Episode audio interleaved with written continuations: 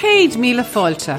Welcome to the Letter from Ireland show, where we travel in the footsteps of your Irish ancestors, visiting their homelands and telling their stories as they put down roots in so many places around the world. Thanks for listening to the show. To support the podcast and letter, get lots of member only features, and follow Mike and Carina behind the scenes, go to a letter from Ireland.com forward slash plus. That's a letter from Ireland.com forward slash plus. Now, let's get on with the show.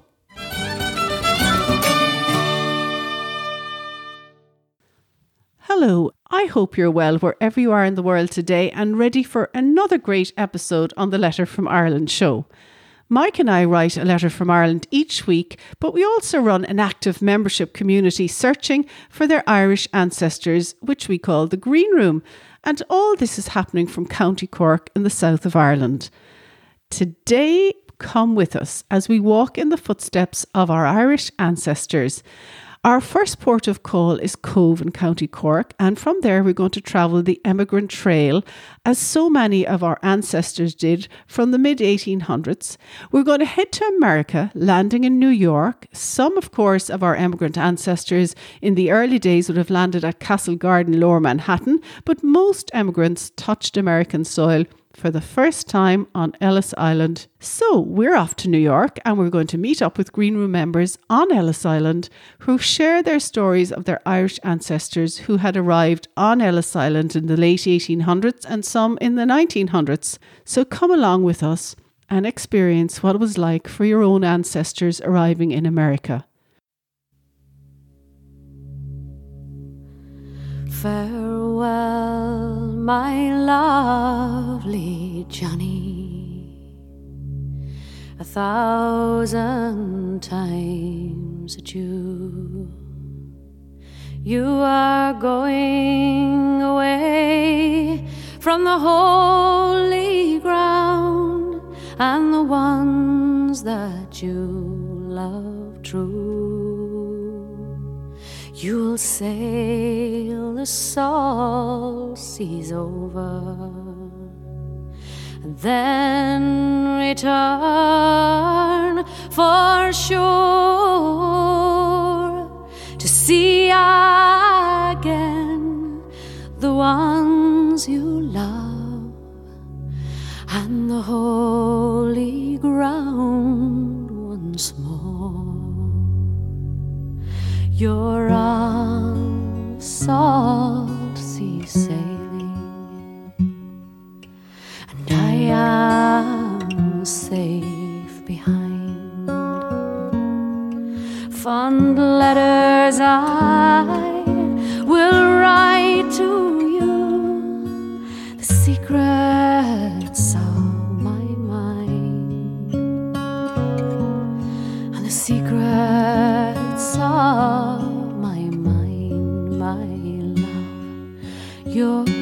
one I adore,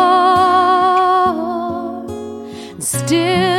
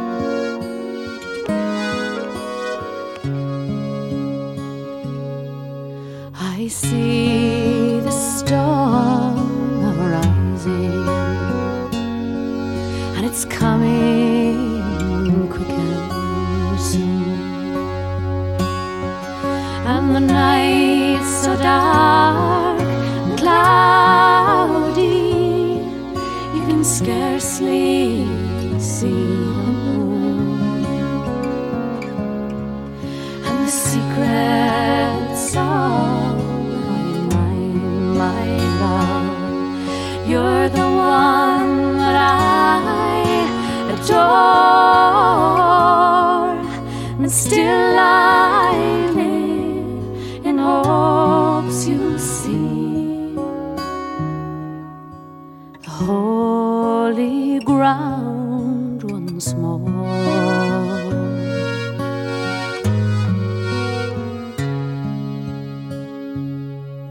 But now the storms are over, and you are safe and well. We will go into a public house and we'll sit and drink our fill. We'll drink strong ale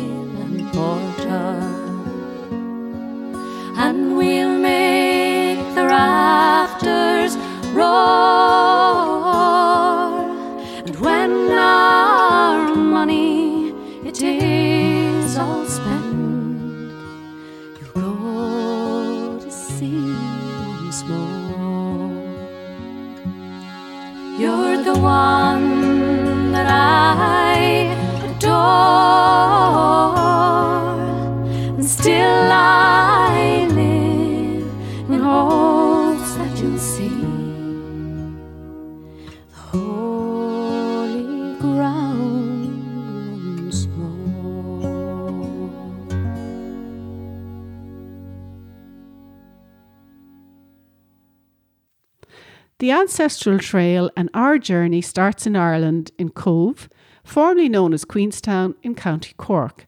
Now, luckily, Mike and I live in County Cork, so it was only a short drive down the road for us to Cobh Harbour. And here we started our emigrant trail as three million of our ancestors had done, leaving from this quayside here in Cobh. I wonder what it would have been like for our ancestors arriving in Cobh in the 18 and 1900s. So, to tell us what it was like for our ancestors and maybe what they would have experienced here in Cobh, I called into Jack Walsh, who's manager of the Cobh Heritage Museum. So we've stepped into Cobh, into the old railway station, which is now Cobh Heritage Centre, and I'm here chatting with Jack Walsh. Jack, you're the manager here of the centre, and can you tell us a little bit about your own background and where you started off with all these transatlantic journeys, maybe in your own life? My first memory would be when I was growing up as a little boy. My family had a pub in a place called the Stole in County Kerry, and my mother was the agent for the Cunard shipping line. So she sold tickets to any of the local young guys or young girls who were contemplating uh, emigrating, especially to the US. And I often watched those guys sitting in the bar with their pints, filling in all the documentation, and possibly a week later, those guys were gone off to New York, Boston, Chicago, wherever. In lots of cases, they were probably never seen again. And that- that was in the early 1960s. But I suppose if you think of, if you'd gone back 100 years to the 1850s, 1860s, anybody contemplating emigrating to the US at that stage, they definitely didn't come back. And they had a tougher journey because, you know, nowadays you have trains, cars, buses. In those days you had donkeys, donkey and carts, and uh, maybe rowing boats. So, how would a person have come down here to Cobh and got on the boat? What would their journey have been like? Well, from the 1860s onwards, they could have caught the train in some place like Killarney and gone to Cork, then got the train from Cork to, to Cobh, and then directly onto the ships. Um, but a lot of them, depending on when they arrived uh, and when their ship was sailing, would have had to got lodging somewhere in Cobh, and the lodging houses were famous um, because you didn't know what you were going to find in there, right? And the and the uh, the. The Banantees, as we call them here, the lodging house ladies, had lots of little different ways of getting business and saving a few pound. For example, I'm sure you must tell me about one of those. if, for example, you had booked for your bed and breakfast uh, at maybe six o'clock in the morning before breakfast was being served, somebody was shouting outside the door, "Quickly, everybody! The boat is here!" Right. So everybody would leave the bed and breakfast. Been no breakfast served, but the Bannon tea's already been paid for it. So little tricks like that. Um, but the lodging houses in, in Cobh were famous at that time because people were coming from all over the country. Um, a lot of them were young, they didn't know the way around. They were sort of, sort of rural people from the west of Ireland, for example. Coming into a large town would have been strange, but to a town they'd never been in, looking for somewhere to stay, they had to trust people and they were very trusting. They didn't always leave with the money they arrived with. Let's put it that way. And that was different. and that was the start of their journey. And you know, f- from here, then you know, you, you get on a ship in, in the eighteen sixties, eighteen seventies. It might have been two or three weeks sailing across the Atlantic in all sorts of weather. Um, so a lot of them were, you know, sort of fairly sick when they got to the other side. So, following in the footsteps of our ancestors, we headed to New York.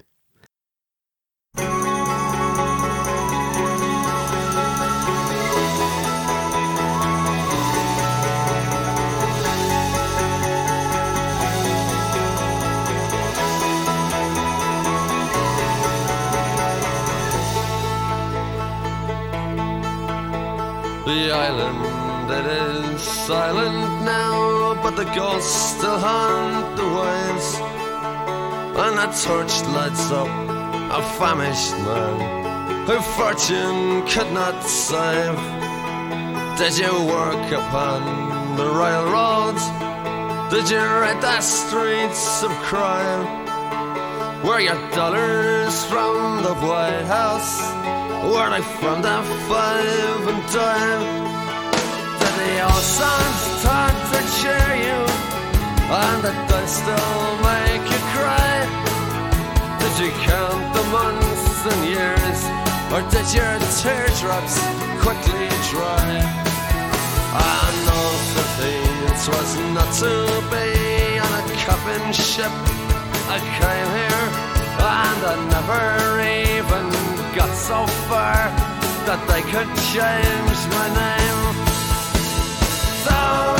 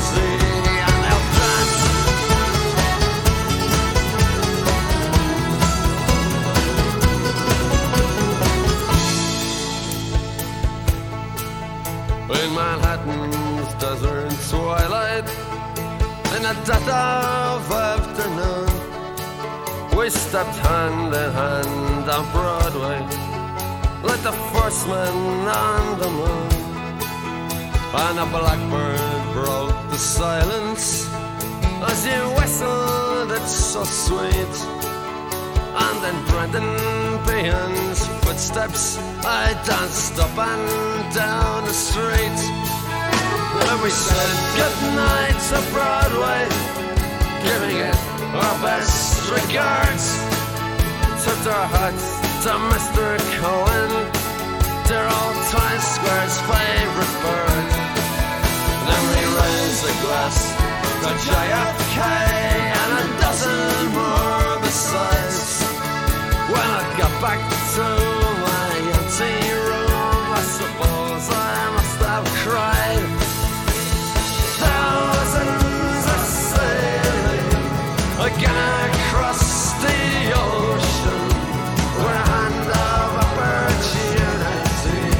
just tickets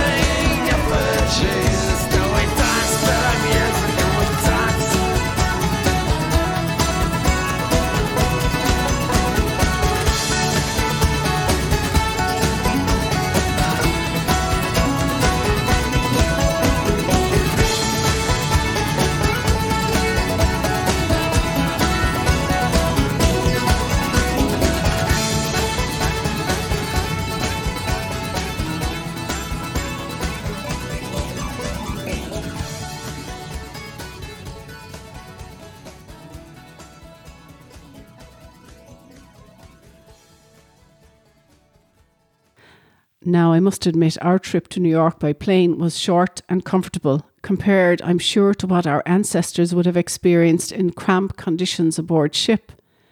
When we arrived in New York, Ellis Island Immigration Museum in the harbour was very easy to spot.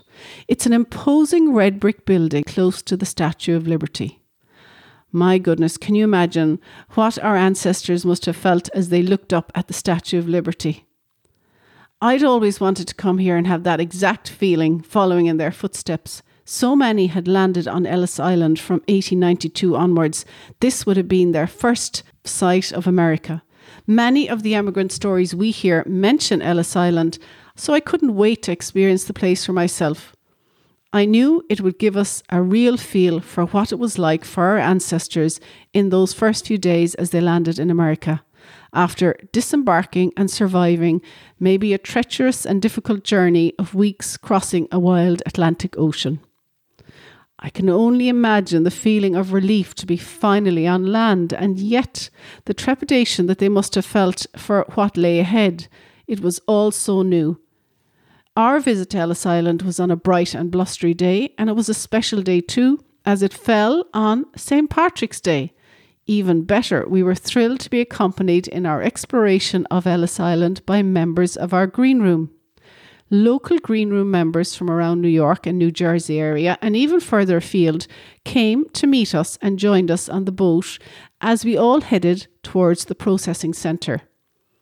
Two members, Lynn McGrath and Jane Mackesy, and Madeline, their friend, had also experienced getting on a boat in Cobh, Ireland, as their ancestors had done, because Mike and I had recreated that experience for a special gathering of our green room members a while back.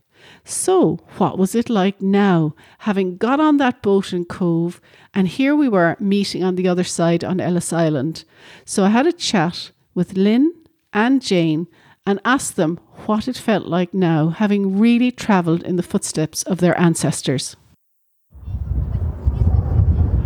A journey that began for many of our Irish ancestors in Cobh, in Queenstown, formerly known as Queenstown, and uh, Jane and Lynn and Madeline. Madeline were with us in Cobh last year on that experience where we went on the boat, got on the boat in Cobh in Queenstown, and had that feeling of what it felt like for our families to move across the water. And this is where many of them then stepped out here on Ellis Island, where we are standing today, and a group of us have met here. So, Jane, can you tell us about your family that came here? Sure. My grandfather, and here to see where he landed in 1905, and to know that he walked in these same steps. And the only reason I'm here today is because he made that amazing trip and came here. And Lynn, your family also came through here. Uh, yes, my great grandfather came, he was about eight years old. He came over from Ireland. He was born actually in, in England, um, but his parents were from Ireland. They stopped back in Ireland and then they came here to America and they moved to the Bronx, and that's where they stayed. They settled here and uh, felt kind of a warm feeling like that's where they came from. I've, s- I saw it, experienced it, and this is where they landed and ended up. From Roscommon, uh, Leitrim border. Leitrim border, that area, Drumbrisney. We headed in through the big front door and into the large immigration hall. And what a hall it was! The size of the hall and the noise must have been bewildering to the new arrivals. If, for example, this was April 17th, 1907, a record number of 11,747 people would have passed through the hall on that day. Almost 12 million people came through Ellis Island. Between 1901 and 1910, 8.8 million people arrived in the US. Six million of these were processed at Ellis Island. They all filtered through this huge hall, and as we looked around, Jane explains what happens to the emigrants and what happened to them when they got here to this enormous registry room. So this is the hall, is it, Jane, the emigrants would have come into? Yes, this is the great hall where the medical checks, I believe the medical checks were being done. They would have benches that they would sit around and they would go through lines. They would have um, ropes or whatever set up to go through in a line. And you would come up to a medical person, as one of the stops anyway, and they would evaluate you and they would write a chalk mark on your coat depending on whether you had a medical issue. Many tales of joy and heartbreak were played out here in this hall. Jane went on to explain that some people were sent back to Ireland if they were found to have an eye disease, which was quite common among the emigrants at the time. Can you imagine the heartbreak if a member of your family was sent home after some of these medical checks? Many dramas like these were played out each day in and out in this great hall. I went up to look at the top of the hall because you can still see and feel those high desks that the officials stood behind. And here the inspectors asked emigrants their name, where they were from, their hometown, the amount of money they had. Sometimes they were asked up to 31 questions. The lucky ones then passed downstairs where they exchanged money, bought provisions, and perhaps rail tickets. Here on Ellis Island, the connections to the past were strong, as when you see the artefacts in the museum, it seemed to bring back memories to our green room members of their own family stories about those who travelled through Ellis Island. And luckily for us, they generously share those memories with us. Here, Mike asks Deborah and Lynn to share their family stories of their grandparents. But first, there was a surprise find for me around the corner. So look what we found in the corner here, Deborah and Lynn and myself. We found Annie Moore. now Annie Moore is a big thing, of course, for us in Cobh, but she's standing there with two children in Cobh, I think. But she's here on her own, but her pockets are full of money. So I hope that was a that was a good sign, a good sign for Annie Moore. So she was the first uh, person that came through here through Ellis Island and was processed. So from and she came from Queenstown and Cobh. Oh, she. Deborah, your folks came through here as well? They did, but not my Irish relatives. My uh, German relatives did. My grandfather was a little boy who came through Ellis Island, but my And Irish. Did he keep stories? Did he tell you stories about coming through here? Oh yes, he did. He did. He told me, you know, um, how he was about four years old, almost five, and he held his mother's hand, and they went on a long trip across the ocean. And then when they got here, they took a long train to Trenton, New Jersey, and they had a big party, and his father carried him home that night. So they were well welcomed, as I say. Yes. Lovely. And then your McGraths came through here as well? Uh, yes, and the only knowledge that I have of that is I have a pair of shoes that I was told were my grandfather's shoes.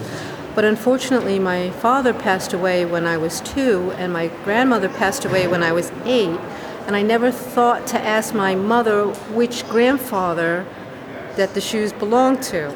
So I have these shoes, but I'm not sure who really they belong And he was 19 or so, was it? No, he was um, nine. Yeah, So yeah. they were small little shoes. Yeah, as such, okay. yeah. So I have these shoes, but I'm not really sure whose they are. We got to see those little shoes as Lynn posted a picture of them in our green room, and seeing them made her grandfather's journey as a young boy very real indeed.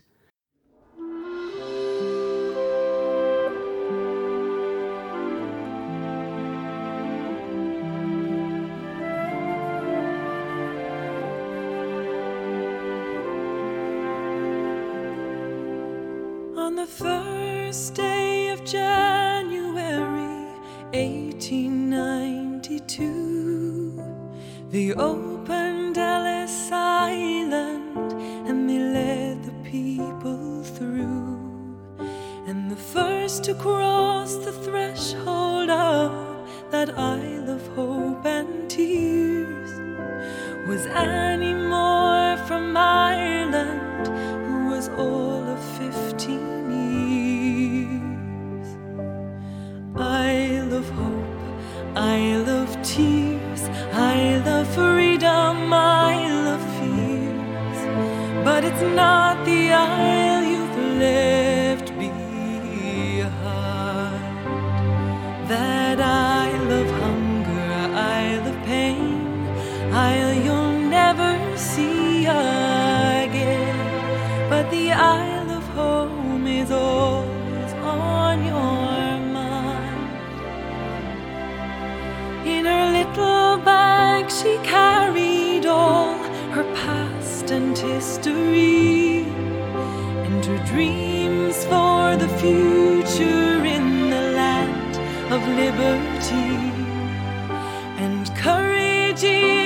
passport when your old book disappears. But there's no future in the past when you're 15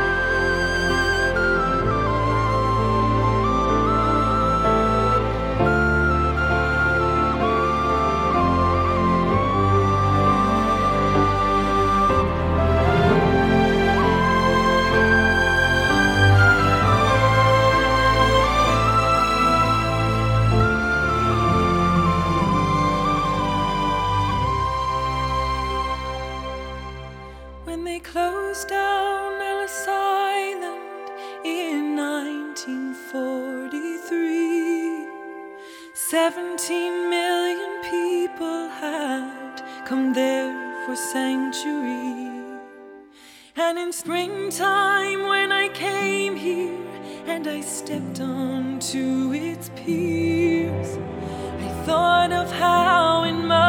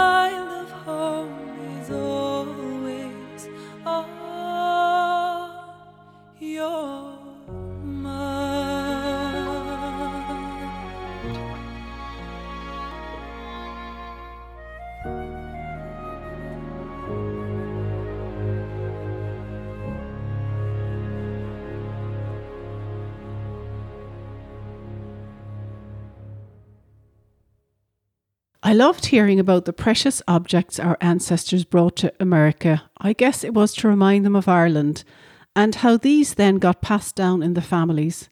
Deirdre tells us here about her Maguires and a special keepsake that was in her family. Deirdre, you've joined us today on the tour of Ellis Island because your family, the Maguires, They came over here. They were living in Black Lion, my grandfather. So Blacklion is between Cavan? Cavan and Fermanagh, which is like the seat of all the Maguires. And um, I've actually been to the Maguire Castle up in Enniskillen, and uh, they have a fascinating folk museum there as well. So I've come full circle here. And when your Maguire came here, who, who was that? What was the name of that Maguire that, That came was here? John Maguire. And he came here through Ellis Island? He came through Ellis Island, yes. And what did. year would that have been, It would have been 1904. Uh, He was 26 years old, and then he met my grandmother here, who was also from Cavan. She was a Brady, and they got married and had two children. And did they stay around this area here of Ellis Island? They stayed in Manhattan. They were up near St. John the Divine, is where they raised the family. And um, And I know we were looking at the cases in the hall there when we came in, and that you mentioned you, the, the luggage cases. Yes. And you mentioned a little story you had about that. Would you like to share that with yeah, us? Yeah, well, that my grandmother had a trunk that she brought with her, and I still have it up in my attic. And she brought it through here, and it had uh, some clothing and her sister's clothing, and she had some cast iron pots and pans that was still in the family when I was a child. Yeah, that's what we've noticed today. That people all have little memories of things that came through, and that even though it's down two generations, they still have those, whether it's shoes or clothes or pots. And there was a Belleek teapot, which I guess was a treasure at that time. Oh, it But still that, is. That smashed into 100 pieces at Well, some point. we, were, was a we shame call I don't- those smithereens. smithereens. and Fermanagh? Is Belleek. Oh, The we, Belleek, yes, the Belleek from Fermanagh. That um, now, I assume she got it there and brought it over with her. You know, Yeah. she it was very, very old, and just glued together when I was a child. And again, I don't know what's happened to it. Thanks, Deirdre. Thanks for sharing your story with us. That was a wonderful day with stories and memories coming flooding back for our Green Room members.